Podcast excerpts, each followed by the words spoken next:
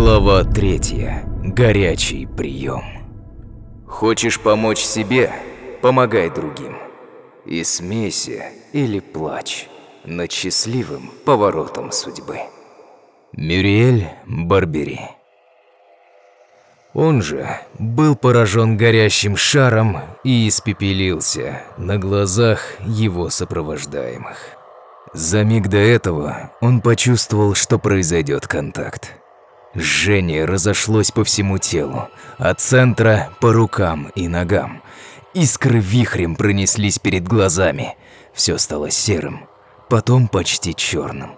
И радар почувствовал, как грузно опустилось его тело, ударившись коленями о твердь. Он перестал его ощущать. Дыхание замедлилось. Жжение ушло. Прошло какое-то время. В сознании промчались картины гражданской жизни. Улыбки родителей, смотрящих на него, маленького, откуда-то сверху. Трехколесный велосипед «Космос», деревянный меч и щит из досок, прогулки по роще, первые переживания влюбленности, уроки, гаражи, военная служба. Она неспешная гладь реки, широкий простор прохладного моря и что-то самое прекрасное в жизни, в чем кроется простейший смысл всего. Этот смысл настолько доступен и ясен, что даже удивительно, как он был недосягаем в жизни. И искал он именно его. И постоянные попытки его найти в глубине зоны не могли быть успешными – ибо искать было нечего и некому. Это все было прекрасно от самого начала до конца. Эти мысли вихрем пролетели в угасающем сознании и в накатывающемся покое и тишине. Как-то вяло и не обязывая ни к чему, возникла мысль о том, что кто-то видел искры, а после упал на колени, и что эти мысли возникают сейчас в чьей-то голове. В следующий момент он внезапным усилием, неприкосновенный запас энергии, на который остается в самом укромном и неизвестном участке человеческого существа, содрогнулся всем этим существом и сделал вдох. Со вдохом поднялась голова и открылись глаза. Он словно очнулся от дурного сна, выдернув себя каким-то волевым актом и обнаружил, что сон продолжается. Очертания знакомого до этого мира стали серыми и тусклыми. Всюду летели искры и струился дым. Крыша, на которой он встретился с аномалией, стала напоминать обугленное, жаркое поле. Казалось, что в легких горит огонь, и каждый вдох был мучительным, затяжным действием. «Может, это и есть смерть?» – промелькнула мысль.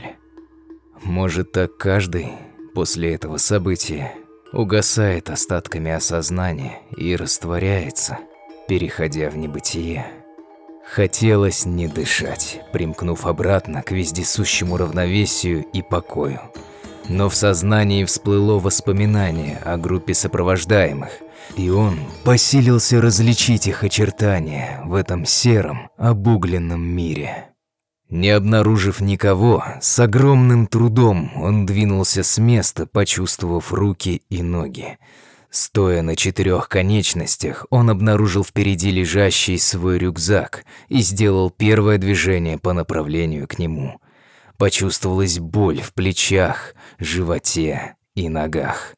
Тлеющие остатки ткани отметились сильнейшим жжением, и следом все тело отозвалось волной жара, пронесшегося по коже. Всплыли воспоминания о том, как при сильнейшей простуде дед поместил его, мальца, в нагретую печь, очистив ту предварительно – Нужным образом подготовив лежанку, дед задвинул туда мальца почти полностью, и тот от сильного жара моментально пропотел и в итоге пошел на поправку. Жар был много сильнее, и выхода не виделось из этого пекла. Нащупав в рюкзаке бутыль воды, радар попробовал отпить из нее, но получилось сделать только малый глоток. Часть он вылил на голову, и ему показалось, что вода закипает, пузырясь на его раскаленной коже. Постепенно он пополз к выходу с крыши, обнаружив среди остатков истлевшего на себе обмундирования усиленные ботинки и наколенники, которые были неизменными элементами его снаряжения. Спускаясь по разрушенной бетонной лестнице, он один раз попытался закричать, но резко прервался из-за сильного жжения внутри тела. Выйдя из здания, в котором они группой оставались переждать ночь, он пытался найти их, но серая реальность не выдавала никаких признаков присутствия людей. Жар в теле и за его пределами незамедлительно забирал остатки сил и сознания. Промелькнула спасительная мысль о небольшой грязной луже, которую он приметил на подходе к зданию минувшим вечером – Разобрать очертания местности становилось сложнее. Сознание почти покинуло радара, оставив на своем месте всепоглощающий жар. Спотыкаясь и волоча за собой рюкзак, почти наугад он нашел ее. Она вязко хлюпнула под ботинками. Остановившись в ее центре, радар аккуратно опустил свое тело. Ладони погрузились в прохладную жижу, после чего все тело увлеклось в грязь, охлаждаясь и возвращая осознание радара. Прошло некоторое время. Все тело было вывалено в грязи, и только белые зрачки глаз выдавали его. Он смотрел в небо неподвижным взором. Сознание постепенно вернулось в привычное русло, и настало время двинуться. Он некоторое время смаковал то чувство равновесия и ясности, которое так явно обнаружилось в предельный момент. Не было слов, которыми можно было бы описать это, но стало ясно, что все попытки найти это в зоне или в любом другом месте были ошибочны, так как это всегда было под носом. И самой большой ошибкой при поиске этой предельной ясности и света была попытка это найти. Такие мысли придали вдохновения и бодрости духа. В какой-то миг радар увидел себя как бы сверху. Его тело едва различалось в луже грязи, глаза смотрели в небо. «До чего же контрастными могут быть эти перекрестки судьбы?» – подумал он, продолжая наблюдать эту странную картину. Полуголый человек лежит в луже вываленный весь в грязи, и улыбается. В этот момент он засмеялся и вернулся своим присутствием в тело, которое продолжало смеяться. В мышцах еще чувствовался жар, но реальность приобрела привычные очертания и цвета. Он вылез из засыхающей грязи, определил направление, в котором должна была уйти группа, поднял рюкзак и сделал несколько шагов, обнаружив, что одежда почти вся истлела. Он осмотрел содержимое рюкзака. Там оставалась военная плащ-палатка со специальным покрытием от вредных осадков. Она часто служила ему маскировкой в зоне. Радар накинул ее на себя, продев голову в специальную прорезь и перевязал пояс уцелевшим ремнем. В рюкзаке еще оставались нож, пистолет с одной обоймой, сигнальные факелы и набор разного рода медикаментов. Его радар разглядывал несколько минут, прислушиваясь к своему состоянию.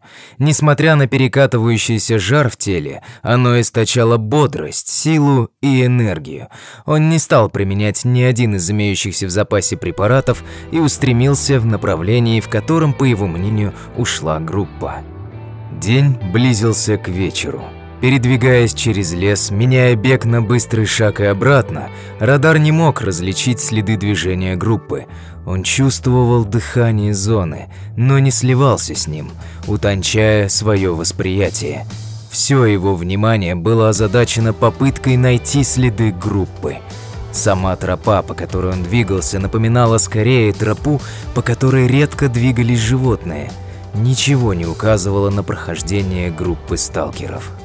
Вскоре он вышел из густого леса в небольшой подлесок.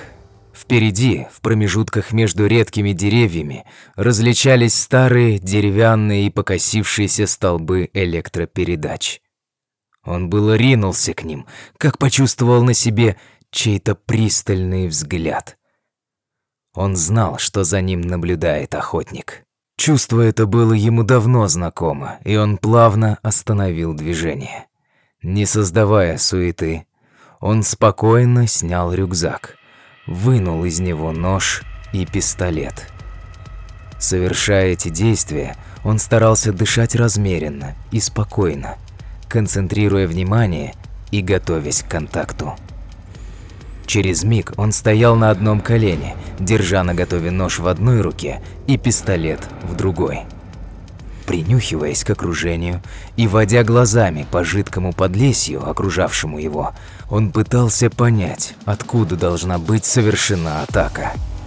В крайний момент он учуял запах псины, и следом в сознании пролетела мысль о том, что бродячие мутированные псы охотятся стаями – Глупо было бежать, мелькнула последняя мысль, когда он услышал шелест собачьих лап о сухую траву с обратной стороны. Первый на большой скорости мчался на него со спины и издавал атакующий рокот из своей измененной аномалиями гортани.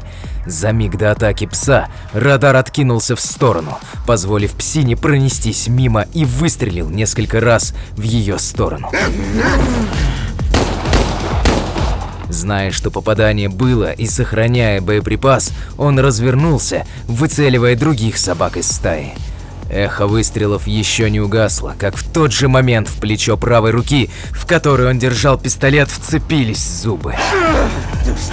Всех! Гнилая и свирепая пасть с мутными слезящимися глазами потащила его в сторону, заваливая на бок, чтобы другие собаки могли наброситься и растерзать добычу. Стараясь сохранить техничность передвижения, радар, преодолевая боль от вонзившихся клыков, совершил кувырок, увлекая за собой псину. Приняв исходное положение, он вонзил нож в грудь собаки, которая еще не успела встать после заданного кувырка. Следом со спины на него бросилась третья псина, стараясь сильнее сомкнуть зубы на шее. Оставив кровавый след, зубы пса сомкнулись на плащ палатки и потянули радара назад, заваливая его на спину. Два пса неслись прямо на него. Радар успел произвести несколько выстрелов в них. Из-за сильной тряски только второй и четвертый выстрелы попали в цель, и уродливые животные завалились по инерции своего бега за метр до жертвы. Пес продолжал тащить за ворот палатки, задирая ту на голову Радара. В какой-то момент радар потерял видимость всего происходящего, и в тот же миг в ногу вцепились зубы. Этот шестой, мелькнула мысль, когда пола задранной палатки лишила его всякой видимости.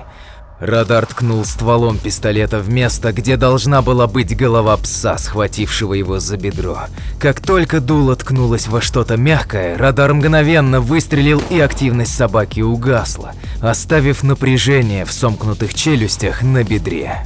Опыт подсказывал, что численность стаи на исходе. Силы стремительно покидали радара, и слабеющей рукой он навел пистолет на пса, который продолжал тащить его за палатку, наблюдая того в узкую щель из прорези. В следующий момент пес отпустил ткань и умчался в сторону кустов, оставив разбитую стаю и жертву дохнуть.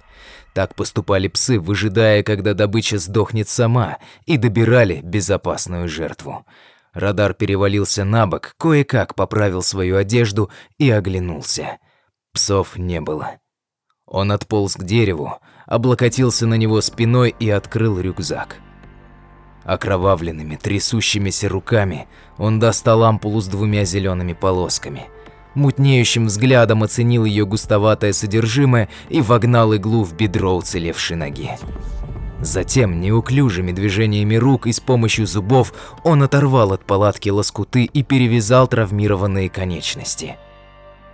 Все заняло несколько минут. Сознание стало покидать радара. Он целился из пистолета в кусты и заросли, но никого не видел. Рука с пистолетом постепенно опустилась на перемотанное окровавленными тряпками бедро, и пистолет неуклюже повис на указательном пальце обмякшей руки. Взгляд утратил ясность и остекленел. Перед взором радара, где-то в его памяти, замельтешила картина из недалекого прошлого.